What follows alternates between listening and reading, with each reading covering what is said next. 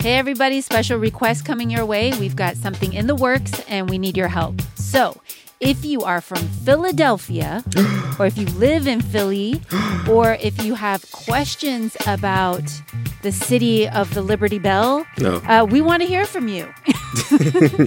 Send us your questions about race, right? Did I get the nickname right there? The disrespect. The disrespect. so, it's not the city of the Liberty Bell.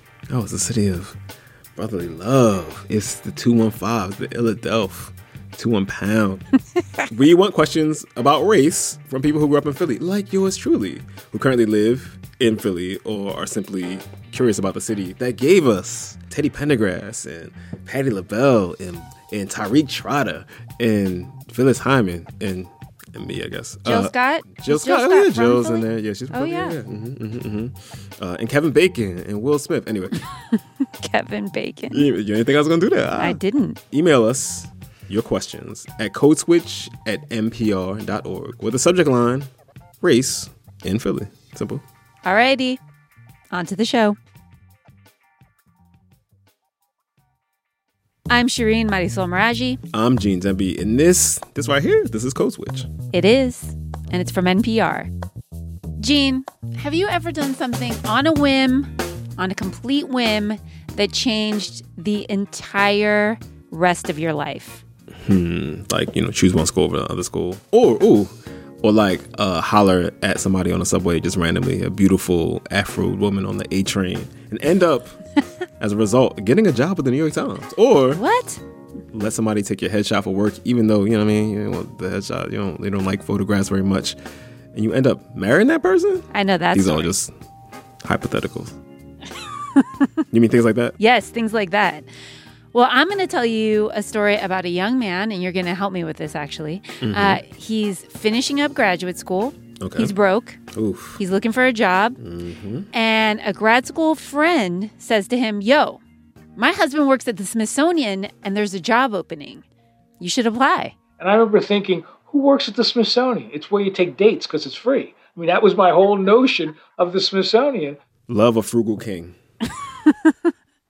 And on a whim, young Lonnie Bunch decides to give it a shot.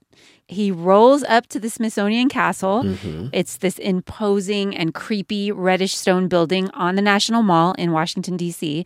It's intimidating. Mm-hmm. So, young Lonnie Bunch rolls up, and on that day, he ends up meeting the guy who runs the joint. And he offered me a job, and that changed the trajectory of my career. So Lonnie lucked into meeting the head of the Smithsonian, which is like a big deal because that person usually meets with like big wigs and powerful political people in DC. Not broke grad students. Yeah, no, you know what I mean? Struggling grad students who, you know, too cheap to spend money on dates.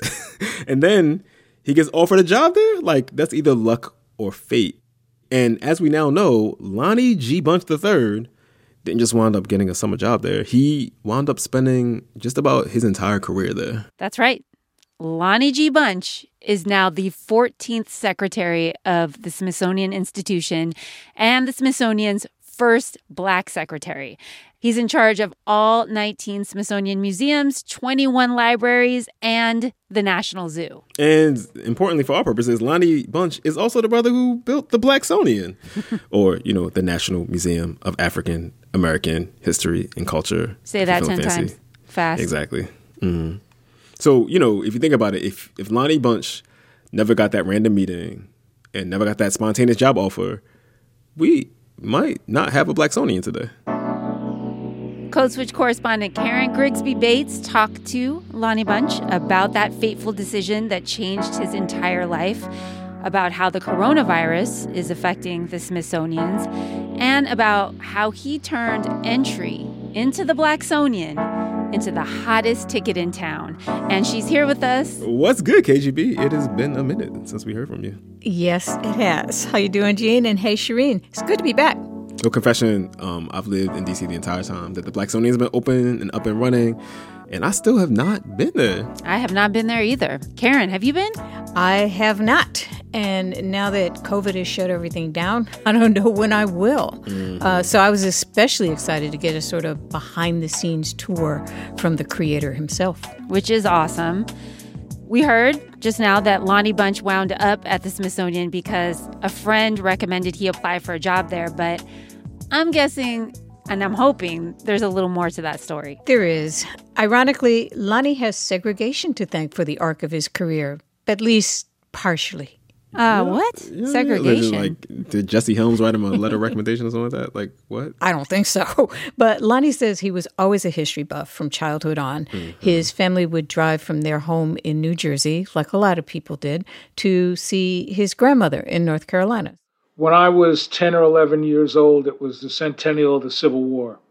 And I, like many kids, wanted to know about, you know, rebels and Yankees. The farther south they drove, Lonnie says, they'd pass all kinds of Confederate monuments and shrines, and he'd want to get out and inspect them because history nerd. Mm-hmm. And his dad would always have a reason why they couldn't. You know, he'd always say, I got to drive 20 more miles, you know. Didn't want to run out of gas, wanted to get to grandmama's house before dark. He did not want to make any unscheduled stops. So what I'm hearing there is that his father was just like looking out, like we are a black family traveling through the South. We ain't stopping nowhere. We ain't got to stop. Mm-hmm. That's exactly right. And Lonnie and I, Gene, are almost exactly the same age. And when we mm-hmm. were small, the South was still segregated by law for a few years, and it continued to be segregated by custom for many years after the law was erased, as was true in many parts of the country, not just the South. Mm-hmm. So, Bates, how was Lonnie Bunch able to feed his hunger, this, you know, insatiable desire he had to learn about U.S. history, since we know his dad wasn't stopping to let him get out and look at Confederate monuments? That's right. His dad was a smart man. Uh, Lonnie says once on the drive back to New Jersey, they stopped in D.C., his whole family, and his father took him to the Smithsonian. And Lonnie's dad, also named Lonnie G. Bunch, Lonnie G. Bunch Jr., would tell him this. Here's a place you can go, understand history and science and culture without being worried about how you're going to be treated because of the color of your skin. Hmm. This is the nation's museum, his father told him, your museum. And it became a place where Lonnie wound up bonding with his dad over their shared love of history and culture. And it was the beginning of a lifelong dream to build a museum on the National Mall dedicated to African American history and culture. Hmm. Well, that is a lovely origin story for Lonnie Bunch, the 14th secretary of the Smithsonian Institution, and I am excited to hear more. Karen, I really hope you asked him why he had to give the Blacksonian such a such a cumbersome name, though. As a matter of fact, Shireen, that's exactly where I began. Does this museum have a nickname? Because the National Museum of African American History and Culture is a real mouthful. Well, you know, I was able to control a lot, but not the choice of the name. uh, uh, I think some people call it the Blacksonian. Yeah, we do a code Uh, switch. you know, uh, for me, it's just the museum. Um, because I think that in many ways it tried to set a standard of who museums served, what kind of stories they can tell, um, and how do museums be a place that is as much about today and tomorrow as it is about yesterday. And so for me, crafting that museum was really based on the fact that for a hundred years, people had struggled to try to get something on the National Mall. And I felt this real commitment to fulfill the dreams of earlier generations, to make sure all that work didn't go for naught. But maybe more than anything else, um, when I was president of Chicago Historical Society, I realized that doing that job really nurtured my soul. Um, there was something about you know the few black people that get to run these kinds of institutions, but I realized that if I could come back and with a group of people build a museum that reflected the richness and the complexity of African American history for everybody, then maybe I could nurture the souls of my ancestors. And that just became too powerful for me not to take the chance. In the beginning, the museum was a hard sell to some people. Some people got it right away and they thought, yes, this is what the nation needs, this is what the Smithsonian needs. But some people really thought you were pitching a black museum for black people, and that made it kind of rough sledding. Talk about that a little bit. Well, I think that there were people who felt that this museum shouldn't exist because maybe the story wasn't that important. There were other people who felt that if the museum existed, it really was a sinecure for black people um, to give them something. And my notion was that the story of black America is too big to be in the hands of one community. That in essence, the African American experience is the quintessential American experience. And I wanted people to understand that if you wanted to know about American core values of resiliency, optimism, spirituality, where better to look than the African American community? And if you wanted to understand the limits of the promise of America, if you want to understand those moments when that promise of America was expanded to many more, look at the African American community. So people really flocked to it all kinds of people and considered it theirs. Um, it was a bit of a crowd control problem in the beginning. Um, the Blacksonian's been closed for the better part of a year now, and even before that, it was kind of hard to get into after years of being open.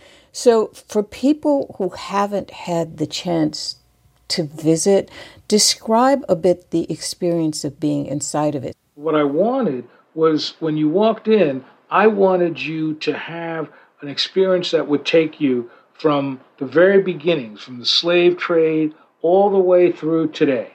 And that when you walk in, you take an elevator down, and suddenly you're surrounded by what Africa was like before Europeans came and what Europe was like before Africans came. But then it's really dominated by the slave trade. You see there, you see the names of hundreds and hundreds of ships that carried the um, Africans to the New World or to the Caribbean. Um, you then explore what slavery shaped the country. Rather than sort of say, let's talk about Jamestown, let's talk about the Puritans, I said, slavery shapes everything from Massachusetts to Jamestown. And we give you a walk through a lot of slavery. Through the 19th century, you actually get to see a slave cabin where people lived. Um, and we take you through really a very difficult history that goes from slavery to today. And then you begin to go up. And as you go up, while you're still dealing with difficult history, you suddenly are now looking at things like music and sport um, uh, and fashion and theater and so, what I wanted was not for people to think it was a linear march to progress, because the way the museum is done, you go up and back, up and back. Mm-hmm. So, you got to work at it. Mm-hmm. Um, but I wanted people to recognize that there is hope within this story, um, that here is a community that believed in an America that didn't believe in it. Here's a community that constantly challenged, prodded, struggled to help America live to its stated ideals.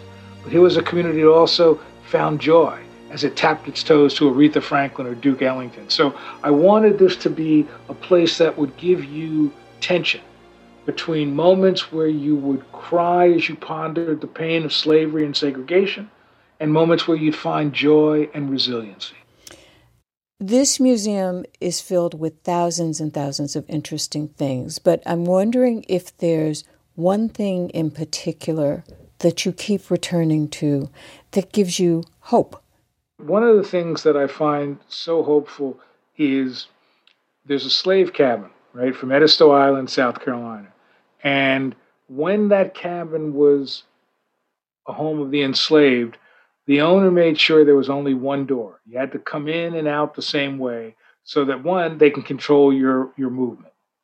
As soon as freedom came, the first thing they did was open a back door so they could go out on their own. And for me, that notion of how do you symbolically say you are a different person, you are no longer owned.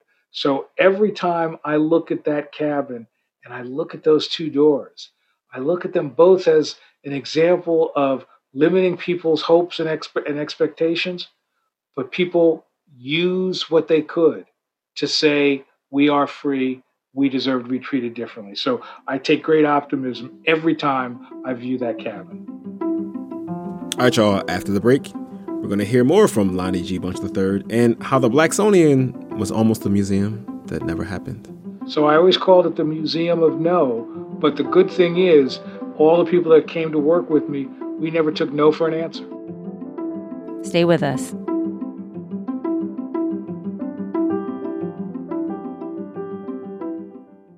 This message comes from NPR sponsor Just Egg. Start your tradition with Just Egg. Use Just Egg in your favorite omelet, scramble, frittata, or French toast. It's like the eggs you're used to, but made from plants and with no cholesterol. Just Egg is also better for the planet, using 93% fewer carbon emissions and 98% less water than a conventional egg. Another good reason to go plant based. Look for Just Egg at your local grocery or co op.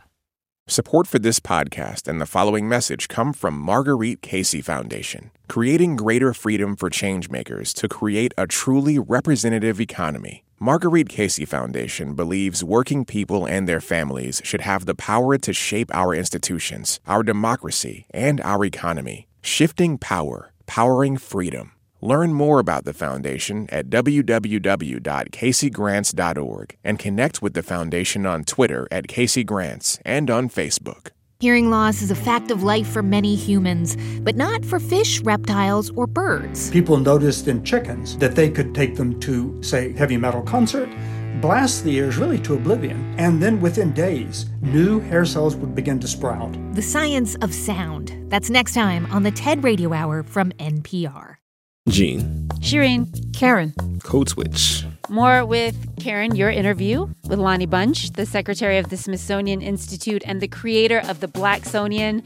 Lonnie actually wrote a book about that process, creating the Blacksonian, called A Fool's Errand Creating the National Museum of African American History and Culture in the Age of Bush, Obama, and Trump. Oh, man. So those are three very different presidential administrations. You know what I mean? Three very different moments. to say the least. The ongoing, you know, national conversations about race.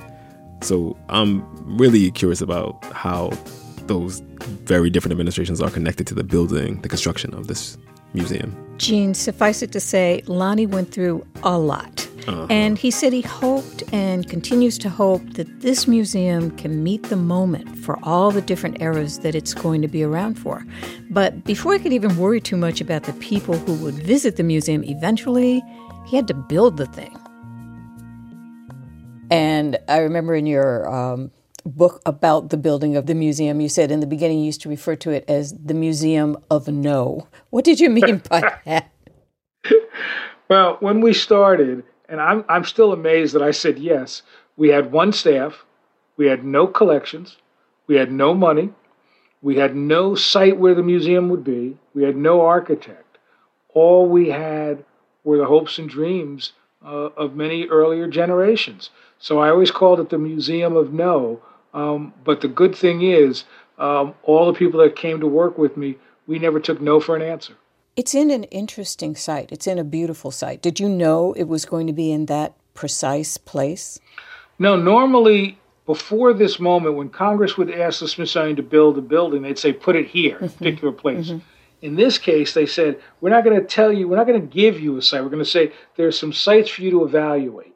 Two were way off the mall, uh, one was an old building on the mall, and the fourth was that site.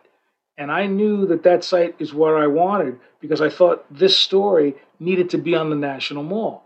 But I had to analyze all the sites, make the arguments, um, and convince the regents that this was the right place for it to be. And clearly it was. But there was great opposition. There were people who said, um, you know, if you put it on the mall there, it's going to block views of the Washington Monument.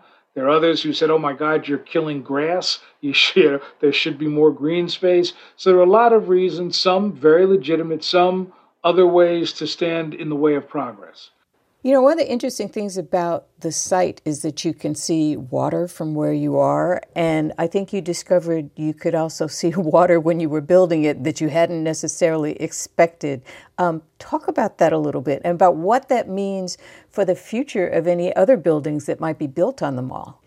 Well, you know, the Washington is a swamp. Yep. And in the 18th century, the, the Potomac River came all to where the mall is now. So when we were doing the work on the mall, building the museum, you know, we, we knew there was water, but we were told that it was a kind of Tiber, a little creek, and, you know, there are ways you can handle that.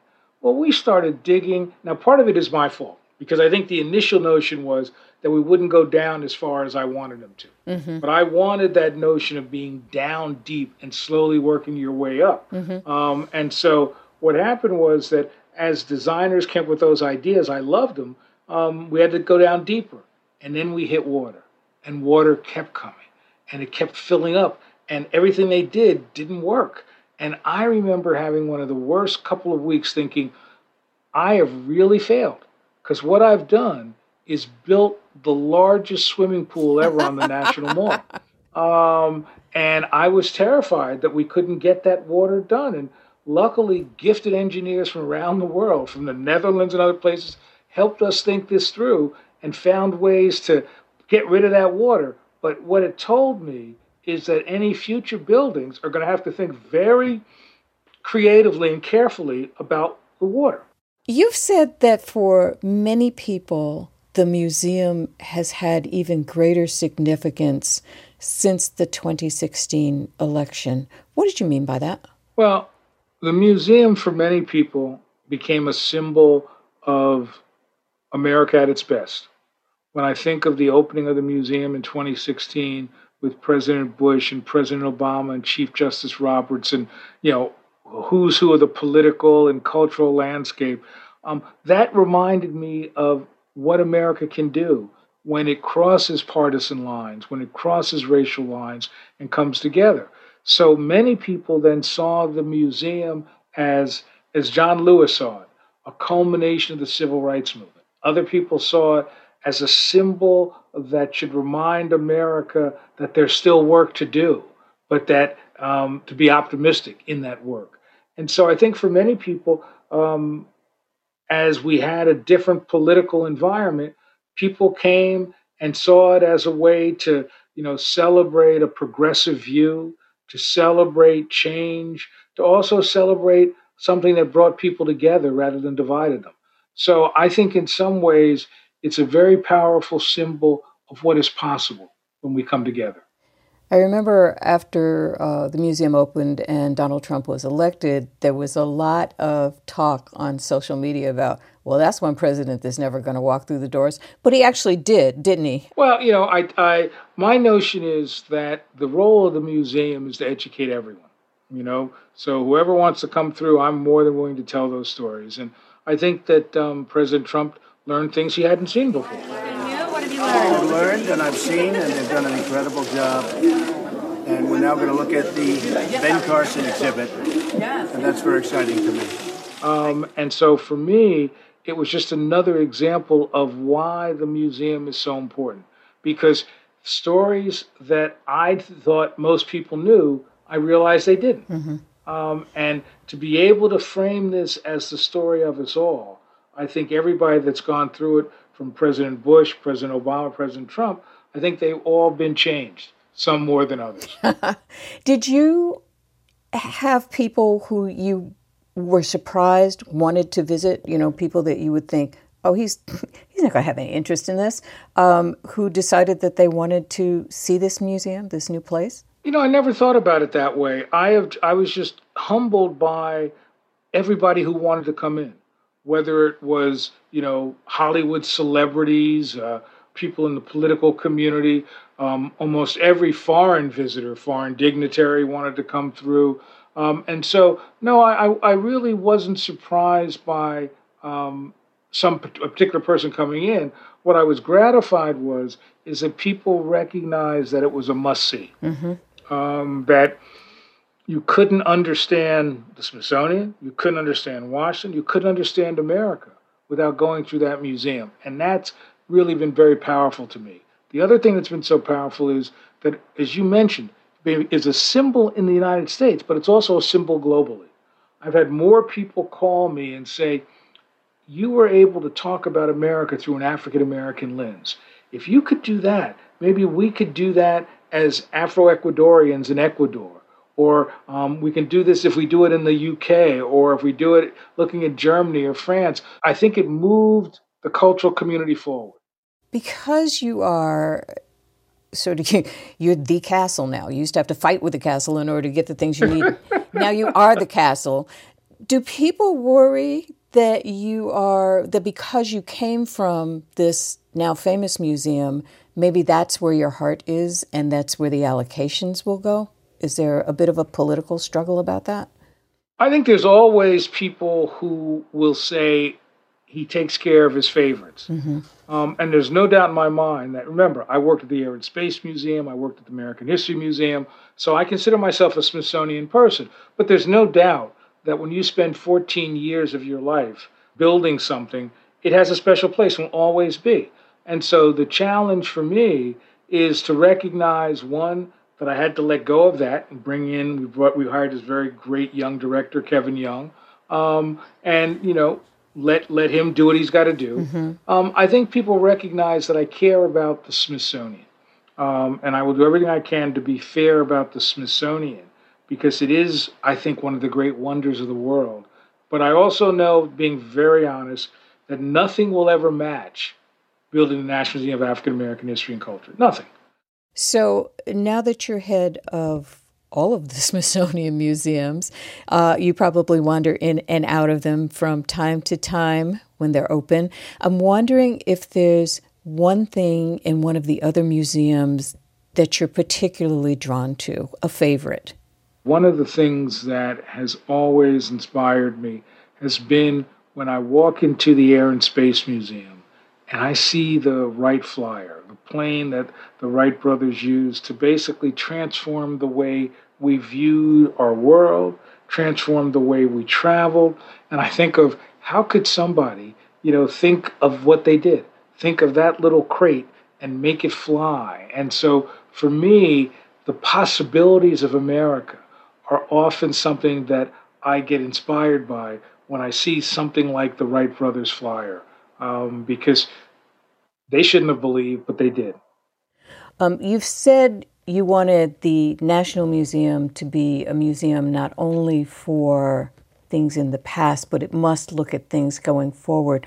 What's the Smithsonian doing with its museums to sort of keep itself in the public eye? Can I virtually visit some of the museums to get some of this emotional, cultural sustenance you've talked about? So, when we closed the Smithsonian museums um, in March of last year, mm-hmm. I made it clear the buildings were closed, but the Smithsonian was open. So we pivoted to make sure that we could do so much more virtually. Mm-hmm. We immediately put so much of our educational material online. We created something called Learning Lab, where teachers can go in and use Smithsonian collections to, to develop lesson plans and the like. But the key was to realize that there were not only teachers trying to teach remotely, but parents were suddenly becoming teachers. So we wanted to be that trusted source where they could get information. And so all of that has meant us to think about what's the new normal for the Smithsonian? How does the Smithsonian make sure that it's doing work that matters? That is not just work that is enjoyable and entertaining, but work that's educational and meaningful. That ultimately, what you what you want to come out of this is for people to look at the Smithsonian and say, you know, they've helped me understand the history of vaccines and how vaccines like the polio vaccine um, ended a pandemic, or they've helped me think about how to understand that the murder of George Floyd is part of a long history of broken racial bodies, um, and that we can take sustenance that we can use that history to push us forward. So I want us to be a place that has a strong contemporary resonance. You uh, started this conversation by telling me that when your dad would drive you all south, um, he didn't stop at the Confederate memorials or museums, but when he came back towards the north, and DC is kind of still in the South, if you listen to John Kennedy and other people, he showed you the Smithsonian and said, This is a place where you can come, you can learn, you can explore, and you will be treated equitably. Your dad's been gone for a while now, if I understand correctly. About eight years. What do you think? He didn't live, he knew you were working on this, but he didn't get to see the, the finished thing. What do you think your dad would say? You know, when we opened the museum that September day, um, I was nervous, terrified. My God, you've got President Obama, President Bush, John Lewis to speak. You know, who am I? Um, and as it was my turn to speak, I remember just my legs were jelly. I was scared to death. And as I turned to the podium, I heard people calling out my name, Lonnie Bunch. Now I'm Lonnie Bunch III.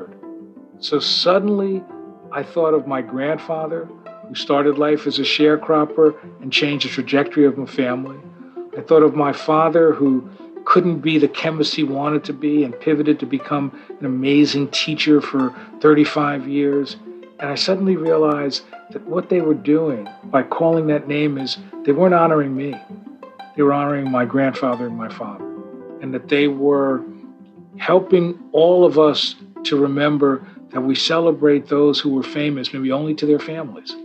And so for me, um, what I hope is that my grandfather and my father first are laughing, saying, What are you kidding me? This is the kid that was so shy, wouldn't want to talk in front of people. Um, but I hope they think that what I did was make sure that they and all of our ancestors are remembered and that we've centralized the story of the African American as a quintessential American story. So I hope, like every son, you want your father to be proud of you. So I hope so.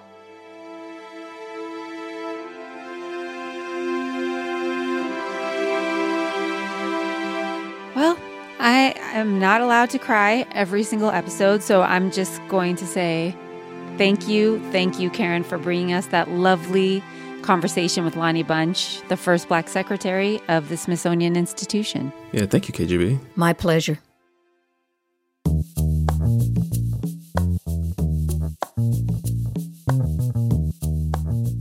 And that is our show, y'all. You can follow us on Twitter and Instagram. We're at NPR Code Switch and subscribe to our newsletter. It's very, very dope by going to npr.org slash Code Switch newsletter. This episode was produced by Jess Kung and edited by Leah Donnella. And a big shout out to the rest of the Code Switch familia Steve Drummond, Alyssa Jeong Perry, Natalie Escobar, Kumari Devarajan, and L.A. Johnson. Our intern is Summer Thomad. I'm Gene Demby. And I'm Shereen Marisol Meraji. Be easy, y'all. Peace.